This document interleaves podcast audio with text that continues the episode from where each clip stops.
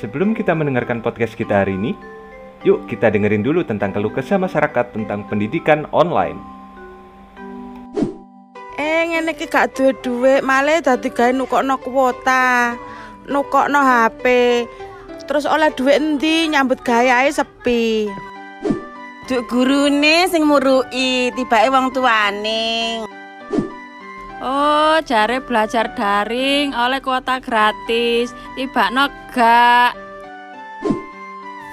Eh aplikasi ini gua akeh mumet mikir paketan tok ae. Tugasnya banyak tapi gurunya yang ngajar nggak jelas. Wah, ternyata banyak juga ya masalah tentang pelaksanaan pendidikan online. Hmm, kita obrolin yuk.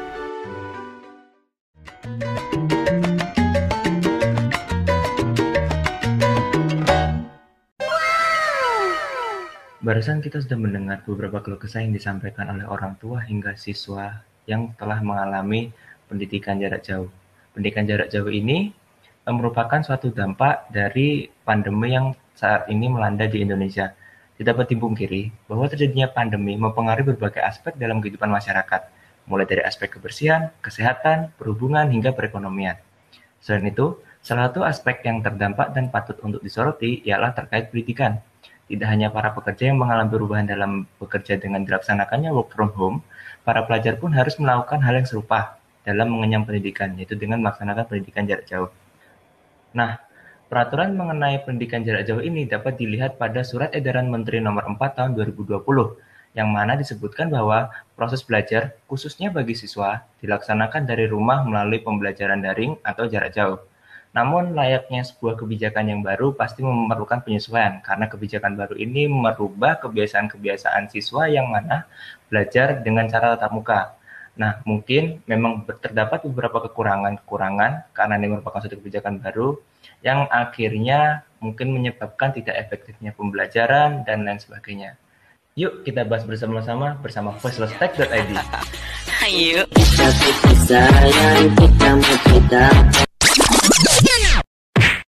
Nah, teman-teman, tadi kan kita sudah mendengar nih uh, beberapa keluh kesah dari orang tua hingga siswanya.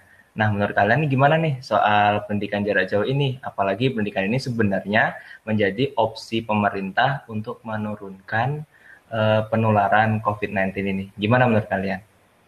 Gimana gimana? Siapa dulu nih? Um, Rakyu? Monggo Caca, Caca, Waduh, Ya, seperti yang tadi dinyatakan sama ibu-ibu Butejo tadi. Butejo.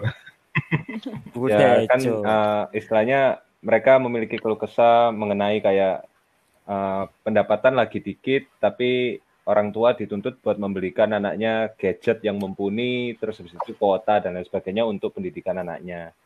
Ya itu sih sebenarnya uh, patut dievaluasi lagi sama pemerintah. Uh, soalnya sih kalau menurutku pendidikan online ini atau pendidikan apa sih namanya jarak jauh ya? Ya, pendidikan jarak jauh PJJ. Daring, daring, ya, daring, Pak. Pendidikan LDR gitu aja lah. Daring, daring. LDR ya. lewat nah, daring. Pendidikan uh, LDR ini itu sebenarnya menurutku sih kayak uh, kurang bisa diterapin secara menyeluruh sih. Karena ya kita tahu sendiri kayak di Indonesia sendiri uh, perekonomiannya juga nggak nggak merata juga. Jadi mungkin untuk kalangan masyarakat uh, yang kurang mampu itu pasti bakal kesulitan buat catching up uh, buat di sektor pendidikan ini kayak itu sih menurutku. Hmm. Jadi emang emang sebenarnya pendidikan jarak jauh ini kan karena kita jarak jauh ya pastinya membutuhkan hal-hal yang lebih spesial dalam artian kayak cecet, hmm, mungkin kuota ya, juga ya nggak sih? Uh, kayak alat-alat pembantu gitulah intinya. Ya, kayak bayangin kalau semisal kita sekolah ketemu langsung kan paling uh, gimana sih kayak orang yang sekolah di sana kan? Apa? awak. Ya awak. istilahnya kan itu. orang yang di sana tinggal datang aja gitu. Ya sih nah, gitu. mungkin ada yang lain yang ingin menyampaikan? Aku gimana, aku, gimana? aku aku aku aku aku aku. Nah kalau menurutku yang menarik itu pendapatnya dari siswa tadi pak yang bilang tugasnya banyak banget tapi gurunya ngajarnya nggak jelas. Nah itu itu kan ada rantai yang putus antara guru dan hmm. siswa hmm. gitu pak ya gurunya gurunya katanya kalau ngajar nggak jelas yang siswanya bilang tugasnya banyak ya gitu itu itu problem sih tapi realita yang sekarang emang kayak gitu Tapi eh, kepikiran nggak sih mungkin tugasnya yang banyak itu karena gurunya itu juga bingung. Maksudnya gini, mungkin mereka juga nggak terbiasa kan menyampaikan materi melalui jarak jauh, ya entah Hmm. nanti pakai Zoom atau Google Meet. Bisa jadi, Akhirnya- bisa jadi. Akhirnya daripada mereka pikir, ah nanti kalau misalnya aku nyampein nggak pas atau gimana, aku kasih tugas aja. Tuh kalau tak kasih tugas mereka pasti ngerjain, mereka pasti baca. Hmm, setuju Itu sih. nggak sih? Setuju kalau aku. Heeh. Nah, cuman terkait gimana Oh. gimana? berarti kasarannya ini gurunya malas ngajar gitu ya ngajar. ya sebenarnya dilema juga sih kayak gini. Kayak kayak sekarang sekarang eh, kita nggak bisa bertemu antara murid sama gurunya. Tapi di sisi lain juga guru punya tanggung jawab untuk memberikan materi. Ya gimana ya? Ya emang itu kewajibannya guru untuk memberikan materi kan di sekolah. Tapi sekarang karena nggak bisa ke sekolah jadinya di rumah. Cuman ya karena terbatas oleh ruang dan waktu Woi, harus melalui Zoom dan Google Meet ya mau gimana Iya. A- aku mau nambahin dikit sih.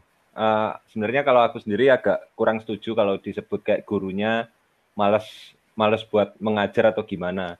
Aku setuju sama Dewa tadi kalau seumpama guru sendiri itu juga sama-sama mengalami kesulitan karena adaptasi-adaptasi teknologi ini.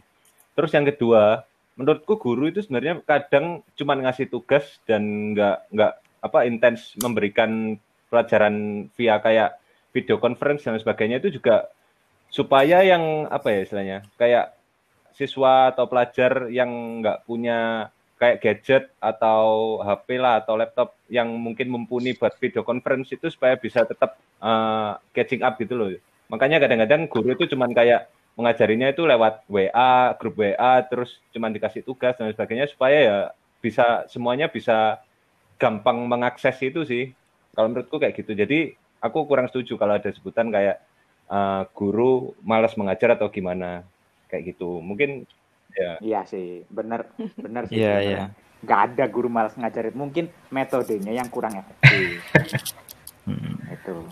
Nggak ada guru yang malas. Nah, tak tapi tapi bisa dilihat juga. Misal kita itu mau kalau dari sisi muridnya nih, ntar pasti ada yang bilang gini, kita itu sebenarnya pengen Pak belajar ngerjain tugas itu pengen pengen pengen ngerjain tugas, cuman kita gimana cara ngerjain tugasnya kalau misal kita nggak diajarin apa-apa gitu. Hmm, aku paham Tau sih. sih? Kak mate- materinya itu kayak belum masuk, tapi kamu udah dikasih nih, nih tugas kerja ini Hmm, gitu. iya. Aku paham sih itu, karena aku ngalamin sendiri sih. Kayak adikku kan baru aja masuk kelas 1 SMP nih.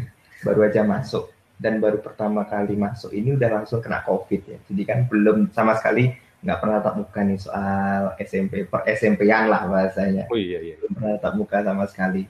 Nah, sejak awal sekolah, oke lah yang melalui online. Mungkin waktu awal-awal udah dicoba untuk kuliah online eh, dalam artian kayak pakai apa kemarin tuh ya Zoom kalau nggak Google Meet eh, aku lupa nah awal-awal tuh kayak ngobrol-ngobrol biasa absen absen doang tapi kenapa entah lama kelamaan tuh kayak nggak pernah ada sekolah online lagi nggak pernah ada melalui Zoom lagi kayak setiap hari cuma dikasih tugas dikasih tugas dikasih tugas. Terus kalau adikku bingung paling tanya ke aku ke orang tua. Jadi kayak tugasnya itu juga jadinya ngajarin kita kita gitu loh.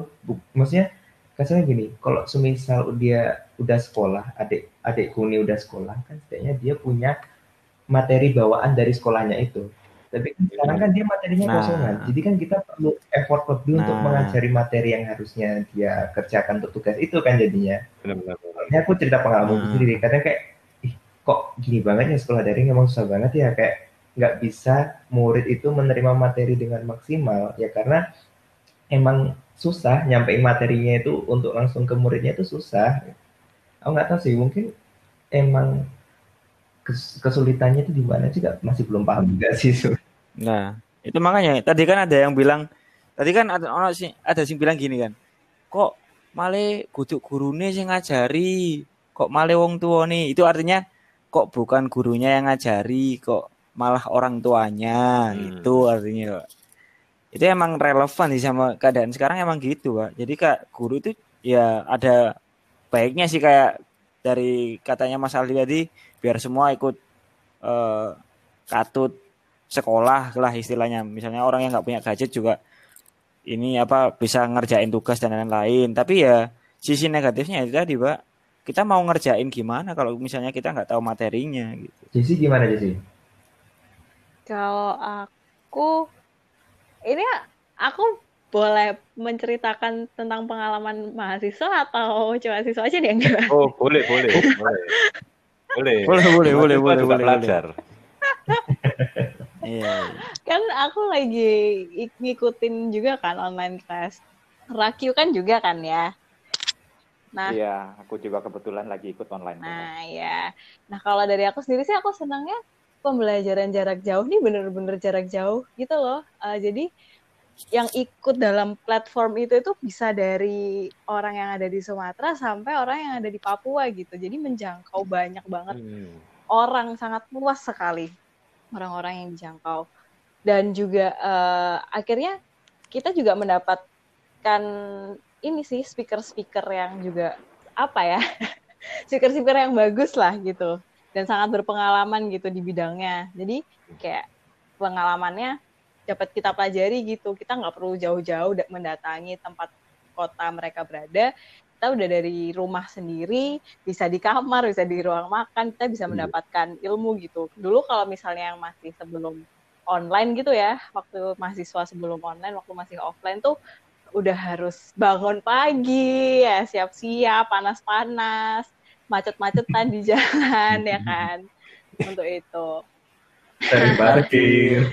itu sih kalau aku sebagai dari mahasiswa ya tapi kalau untuk untuk siswa sih mungkin eh, memang hambatannya sih lebih besar ya kayaknya gimana Rak? Oh, oh ya gimana nih Raffi nih? Nah. Kebetulan lagi S2 kan ya, S2 secara online. Iya, aku aku kebetulan lagi mengenyam pendidikan S2 yang sekarang lagi pendidikan online. gitu.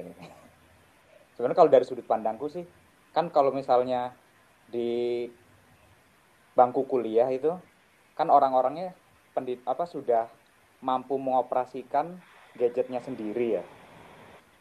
Jadi kayak masalah-masalah yang diutarakan sama ibu-ibu atau siswa yang tadi itu kayak sedikit nggak merasakan sih sebenarnya kalau di bangku S2 itu.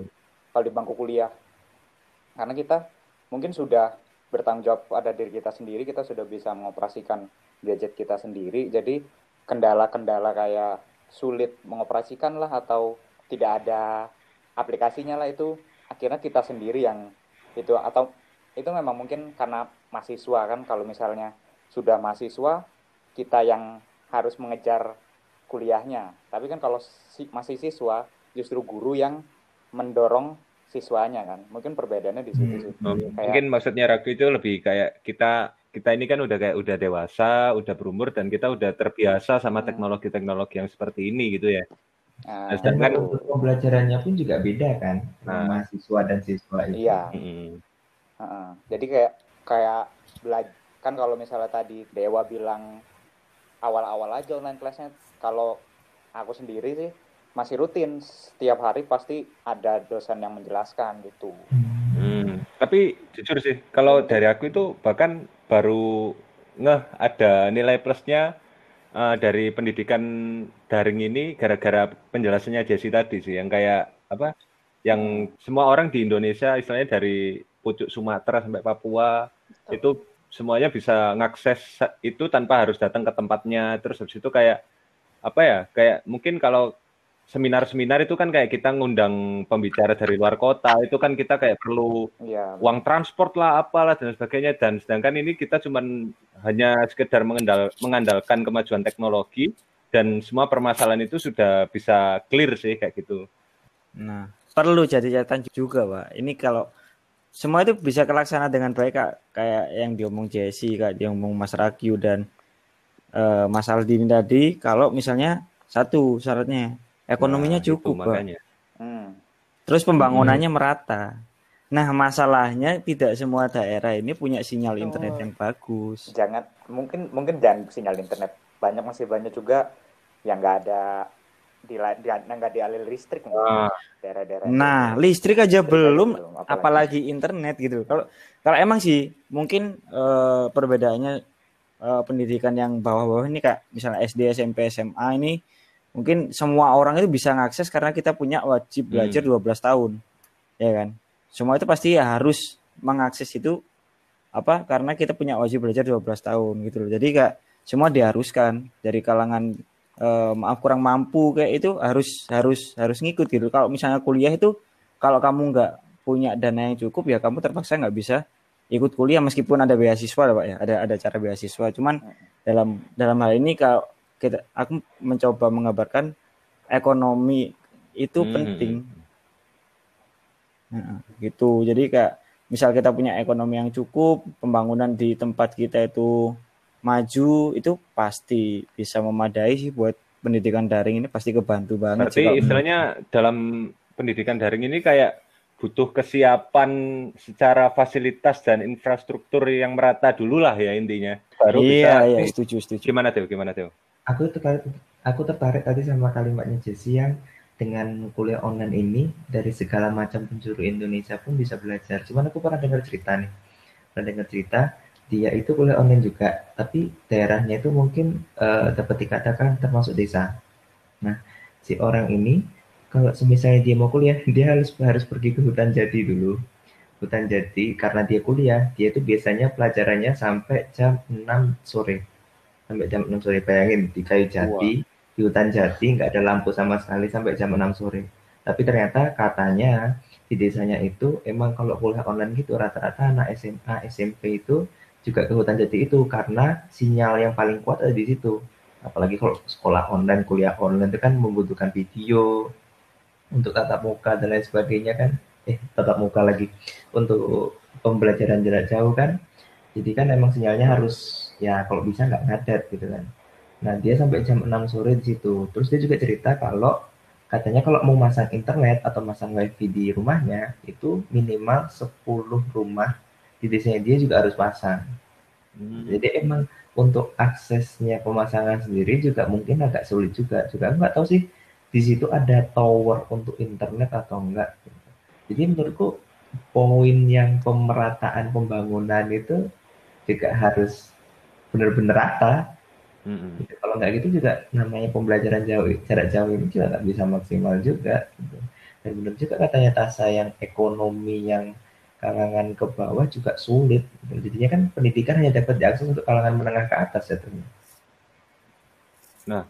Kalau kita bicara tentang eh, nggak ke apa ya ketidakefektifan pendidikan jarak jauh ini, eh tapi kita sendiri kan juga nggak bisa juga ya kayak melangsungkan pendidikan tatap muka seperti ke- keadaan normal di masa pandemi kayak gini juga sih. Kalau kayak yang katanya Dewa tadi sih yang berdasarkan surat edaran ya, ya Ya, surat edaran. Ya, surat edaran dari Menteri Pendidikan dan Kebudayaan itu kan pertimbangannya dibuat pendidikan jarak jauh itu sendiri kan juga ada alasan-alasan kesehatan dan lain sebagainya kayak itu loh. Dan itu eh, kayaknya juga perlu diperhatikan juga sih. Jadi kalau menurutku nih, ini kayak semuanya itu jadi serba salah gitu. Kayak kita melangsungkan dengan eh, keadaan yang seperti ini dengan metode-metode yang sekarang ini kayak daring dan sebagainya itu ya bisa dibilang nggak efektif. Terus habis itu tapi ya kita mau uh, melangsungkan kegiatan pendidikan seperti biasa juga kesulitan karena ada alasan uh, alasan kesehatan kayak gitu sih. Kalau menurut kalian gimana nih perihal ini? Hmm. Iya juga sih. Dilema juga jadinya ya. Gimana Ki? Ya, sebenarnya sih kalau enggak sih sebenarnya sih kan awal-awal pandemi itu sekolah diliburkan sampai berapa minggu dua minggu atau tiga Oh minggu iya sih lumayan lama. It- itu tuh ada yang satu bulan pak ada yang satu bulan bahkan itu tuh kayak kayak mau sampai kapan gitu Hmm. dan sedangkan angka angka penularan pandem angka penularan virus covid ini sendiri nggak turun-turun. Hmm, Itu juga. gitu. Jadi mungkin kenapa salah satu penyebab salah satu langkah pemerintah adalah melaksanakan kuliah dari eh melaksanakan pembelajaran jarak jauh ini ya karena mau sampai kapan libur? Hmm, iya juga sih. jadi la- langkah yang paling efektif adalah melakukan pembelajaran jarak jauh Istilahnya itu kayak satu-satunya cara yang bisa dilakukan di keadaan yang sekarang gitulah ya.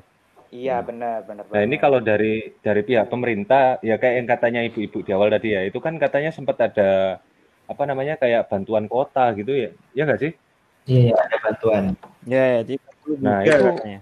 tapi nyatanya ternyata di bawah aku juga baru tahu sih kalau ternyata di bawah ini uh, ada yang belum nerima nih bantuan tersebut ternyata. Nah, hmm. berarti itu jadinya masalah pelaksanaannya nggak sih? Iya, tapi ya. Uh, kalau kayak gitu itu apa ya? Mungkin juga karena terhambat dari pendataan juga. Kayak pernah lihat nggak sih kayak di grupnya dulu uh, di grupnya mahasiswa kita itu kan dulu sempat ada kayak pendataan nomor-nomor HP bagi mahasiswa aktif dan oh, iya. ya ya nggak sih setelah iya, iya. Setelah selesai pendataan baru biasanya ada bantuan dari pihak universitas atau gimana kayak gitu kan. Mungkin ya, ya. Dan itu yang uh, menyebab harusnya ada. Dan dan kayaknya keterlambatan pendataan atau halangan-halangan tersebut itu yang bikin pelaksanaannya nggak bisa efektif gitu ya. Nah, kan tadi ada bahas bantuan kota tuh. Sebenarnya Mendikbud sendiri juga udah kayak kasih bantuan kuota sih sebenarnya. Kayak dari mulai tingkat PAUD, SD, SMP, SMA dan SMK itu semuanya udah dibantu ada ada programnya Kemendikbud buat bantu kuota gratis kayak sebesar 35 GB per bulan. Hmm. Ya, hmm, itu itu itu. Ya. Iya. Ada aku aku lagi baca salah satu situs di internet itu. Jadi benar-benar harus ada harus didata dulu hmm. Ponselnya itu, nomor ponselnya. Nah, itu. Jadi jadi udah udah banyak yang terdaftar ternyata. Hmm. Dan akan ada kuota sebesar 35 GB per bulan buat bantu belajar jarak jauh ini itu. Jadi mungkin oh. kalau dibilang tadi yang dibilang Aldian itu kayak tidak ter, mungkin belum terdaftar itu mungkin. Hmm. Karena kan bantuan kuota ini juga mungkin ada ada orang yang belum tahu kalau kalau ada bantuan kuota ini, kalau harus didaftarkan dulu kan. Nah, itu bisa jadi. Itu apa? Jadi sebenarnya pemerintah itu sudah berusaha membantu masyarakatnya hmm. agar tetap dapat menjamin apa menjamin pendidikan mereka walaupun uh, mereka nggak bisa datang ke sekolahan gitu ya sebenarnya. Nah, itu benar banget. Sebenarnya sudah banyak langkah-langkah yang dilakukan oleh pemerintah mengeluarkan banyak kebijakan supaya pembelajaran jarak jauh ini benar-benar efektif. Tapi kalau misalnya di prakteknya kurang efektif, itu mungkin ada salah satu atau dua hal yang miskomunikasi aja entah itu di bagian sekolahnya atau pembagian kuota atau itunya gitu. Sebenarnya sudah sistematis yang dicanangkan sama pemerintah sendiri itu. Itu. Hmm, Tapi aku salut sih di tengah pandemi yang seperti ini itu murid-murid sampai gurunya itu nggak pernah bosan untuk berusaha menjadi lebih baik lagi. Muridnya sendiri juga nggak pernah bosan untuk belajar, gurunya juga nggak pernah capek untuk belajar belajar lagi. Setuju banget setuju banget. Uh, so, soalnya aku pernah dengar cerita nih uh, apa namanya ada seorang anak dia menceritakan ayahnya sendiri. Kebetulan ayahnya ini jadi dosen kalau nggak salah. Nah mungkin karena umurnya ya umurnya yang sudah apa agak tua sepuh uh, dan karena ada teknologi yang kayak Zoom, Google Meet, akhirnya dia belajar bagaimana cara mempresentasikan di depan kamera dengan baik dan benar di depan. Jadi kenapa? Supaya mahasiswa-mahasiswanya itu tetap bisa menerima materinya walaupun nggak pernah tetap muka. Nah, itu kayak bikin aku, ih hebat ya emang niat dedikasi seorang dosen, seorang guru untuk menyampaikan ilmu. Itu emang nggak ada nilainya. Yeah.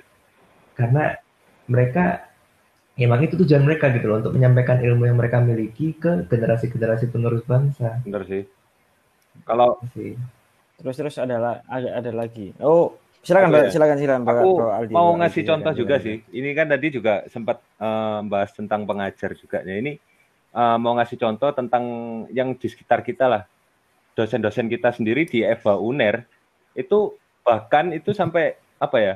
Mereka itu beradaptasi sama teknologi bahkan sampai sampai bikin podcast di Spotify terus sampai, sampai oh, bikin ya. YouTube channel dan lain sebagainya itu supaya uh, apa ya materi yang disampaikan itu bisa didengarkan berulang-ulang sama mahasiswa kayak gitu ya kan istilahnya ya walaupun di tengah keadaan yang sulit ini ternyata banyak juga sih orang-orang yang berhasil beradaptasi kayak menurutku sih kayak gitu. Hmm. Gimana? Iya kalau ngomong kalau ngomong-ngomong soal adaptasi itu aku juga salut sama dosen-dosenku di S2 ya yang notabene umurnya itu kebanyakan udah yang namanya juga prof pasti Wih, prof. umurnya udah nggak muda lagi kan tapi mau beradaptasi untuk menyampaikan materi supaya menyampaikan materi secara efektif buat kita semua gitu jadi mereka Hmm. belajar lagi teknologi itu itu Walaupun mereka sudah profesor, walaupun mereka sudah tidak muda lagi tidak muda Profesor lagi. juga ada yang muda mas, Iya, wah. iya. profesor ada yang muda lagi Waduh, gimana? Kalau aku mau ini sih, mau menyorot dari siswa-siswanya kan tadi udah pengajar-pengajarnya. Itu emang salut sih aku sama mereka nggak pernah nyerah sama tantangan yang sekarang ada di depan mata itu. Cuman eh, dari siswanya itu aku pernah pernah dengar kisahnya satu anak dia itu emang keluarganya nggak mampu pak ceritanya. Pak. Keluarganya nggak mampu, dia nggak mampu beli gadget, nggak mampu beli kuota, akhirnya dia eh kayak kulon nuwun ke gurunya. Apa itu? Iya, jadi jadi kayak permisi, Bu, saya ini nggak punya HP, saya nggak punya internet, tapi saya mau belajar gitu. Hmm. Jadi kalau kalau misal saya belajar ke ibunya langsung di sekolah bisa nggak sendirian aja nggak apa-apa. Gitu. Jadi waktu gurunya itu presentasi ngajar buat murid-murid yang lain ada yang punya HP lewat lewat aplikasi Zoom, si murid yang ini tadi langsung Pak, langsung datang di depan gurunya gitu kayak di belak istilahnya di belakang laptop gurunya gitu loh. Dia kak merhatiin, nyatet gitu. Jadi kak semangat belajarnya mereka itu masih ada. Hmm. Terus ada lagi eh murid yang kalau kalian pernah lihat sih ini banyak kok di iklan. Dia itu bawa ayam jago. Dia sama orang tuanya dari keluarga yang nggak mampu bawa ayam jagonya mau dijual katanya buat beli HP sama kuota internet, Pak. Gitu. Jadi kak eko- keadaan ekonomi mereka yang sekarang itu nggak menyurutkan semangat belajar mereka gitu buat memajukan diri mereka nantinya gitu itu sih itu yang aku salut sama teman-teman yang sedang belajar sekarang sih yang notabene berpenghasilan rendah lah orang tuanya kayak gitu sih aku lihatnya nggak pernah nyerah buat belajar itu aja yang aku salut Aku banget sama mereka. Yang Hmm. walaupun kondisinya apa namanya ya susah, tapi tetap ada kemauan tuh hebat banget Tapi sih. ada satu lagi Iya. yang perlu kita soroti juga. Jadi jadi bukan Gimana, gimana? cuma tentang pengajar dan pelajar yang semangatnya nggak turun. Ini masyarakat biasa pun eh, banyak nih yang istilahnya kan masyarakat tahu ya kayak eh, keadaan pendidikan daring ini juga nggak efektif karena ketidak eh, rataan fasilitas dan infrastruktur. Nah ini tuh sekarang itu lagi musimnya nih masyarakat istilahnya kayak gelar eh, ya is- enggak, Donasi. bukan bukan donasi. Jadi kayak jadi dia di rumahnya itu kan ada wifi, terus dia itu ngundang siswa-siswi atau pelajar apa pun yang istilahnya membutuhkan akses internet, silakan datang ke rumah saya, eh, bisa bawa gadget masing-masing ataupun saya sediakan Nah, gadget yang ada di rumah. Itu sih aku salut jujur. Jadi salut Ah. juga itu apresiasi Ya, jadi saya itu. kayak mereka nggak cuman apa ya nggak cuman mengkritik atau apa ya menghina-hina kebijakan pemerintah, tapi mereka itu juga ikut berkontribusi gitulah, istilahnya sama-sama cari solusi. Itu sih aku jujur salut sama orang yang kayak gitu. Aku diingat, Oke. aku pernah dengar ini ada cerita juga. Jadi di RT-nya itu emang di sana banyak pelajar ya, mungkin SD, SMP, SMA. Tapi karena pandemi ini kan harusnya mereka online. Nah, masalahnya itu kan nggak semua rumah ada wifi-nya.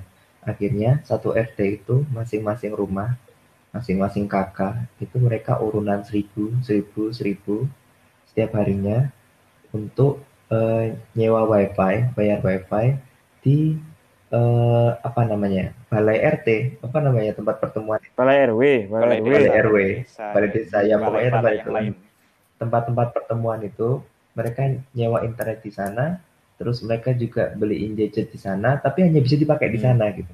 Jadi kalau misalnya Oh. ada siswa yang perlu atau sekolah mereka pasti datangnya ke tempat itu. Wifi udah disediain gadget disediain eh, ada komputer juga nah dananya dari mana dari iuran-iuran yang awalnya seribu seribu itu dari masing-masing rumah Wih, akhirnya terkumpul bisa buat ya wifi, bisa buat gadget yang mungkin diperlukan untuk sekolah gitu. Jadi kayak Terus ad- jadi kayak emang masyarakat masyarakat juga semangat buat apa ya? Emang pendidikan tuh nggak boleh berhenti hanya karena pandemi ini. Itu semangat mereka itu emang luar biasa sekali. Nah, itu prinsip gotong royongnya yang dari kecil diajarkan itu bener kental ternyata ya di masyarakat. mantap gotong Mas royong. Aldi pasti sering gotong royong ya kalau Waduh, bersih bersih. Waduh, waduh. Terus ada lagi pak, ini pak dari counter HP, counter HP. Ada loh yang pernah dia itu kayak kuota gratis untuk pelajar SD SMP per bulan. Jadi kak dia didata pak, misalnya bawa kartu pelajar gitu, didata. Oh bulan ini dia udah ambil, berarti udah ah dia baru bisa ambil lagi kuota bulan depan gitu. Jadi kak counternya itu ngasih gratis kuota gitu. Hmm. Kayak perdana yang sekali pakai itu pak, kartu kartu perdana yang sekali pakai yang ada isinya Pak, kuota Pak, berapa giga. tadi gitu. bilangnya counter HP, saya kira PS Store Pak giveaway. Waduh. Cukui, cukui. Itu sih ngasih gadget ya. Orang-orang Waduh. sultan-sultan Iya, iya, itu kan juga banyak yang ngasih giveaway giveaway itu. Nah, sebenarnya gerakan-gerakan kayak gini tuh bagus loh, Pak. Jadi kayak kita itu sama-sama bareng-bareng mencerdaskan Oh, kehidupan bangsa. Iya. Oh, iya. Iya. Dengan cara Iya, gotong iya, iya. royong. Iya bisa bisa bisa. Gimana Jesse? No komen, udah jangan deh.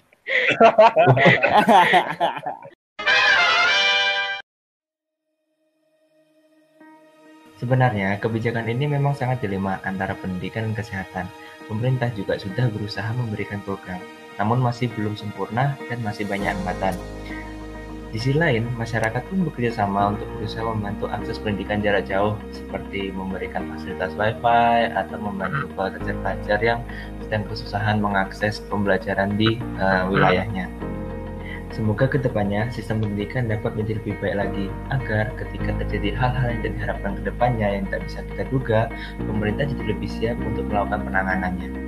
Dan semoga ke depannya pemerintah dapat segera melakukan pemerataan pembangunan ke daerah-daerah yang mungkin sulit diakses oleh internet maupun oleh listrik agar ke depannya seluruh masyarakat Indonesia dapat mengakses pendidikan secara merata. Sekian dari kami, voicelesstech.id. Terima kasih. Bye. Bye-bye. Sampai jumpa teman-teman. Bye bye.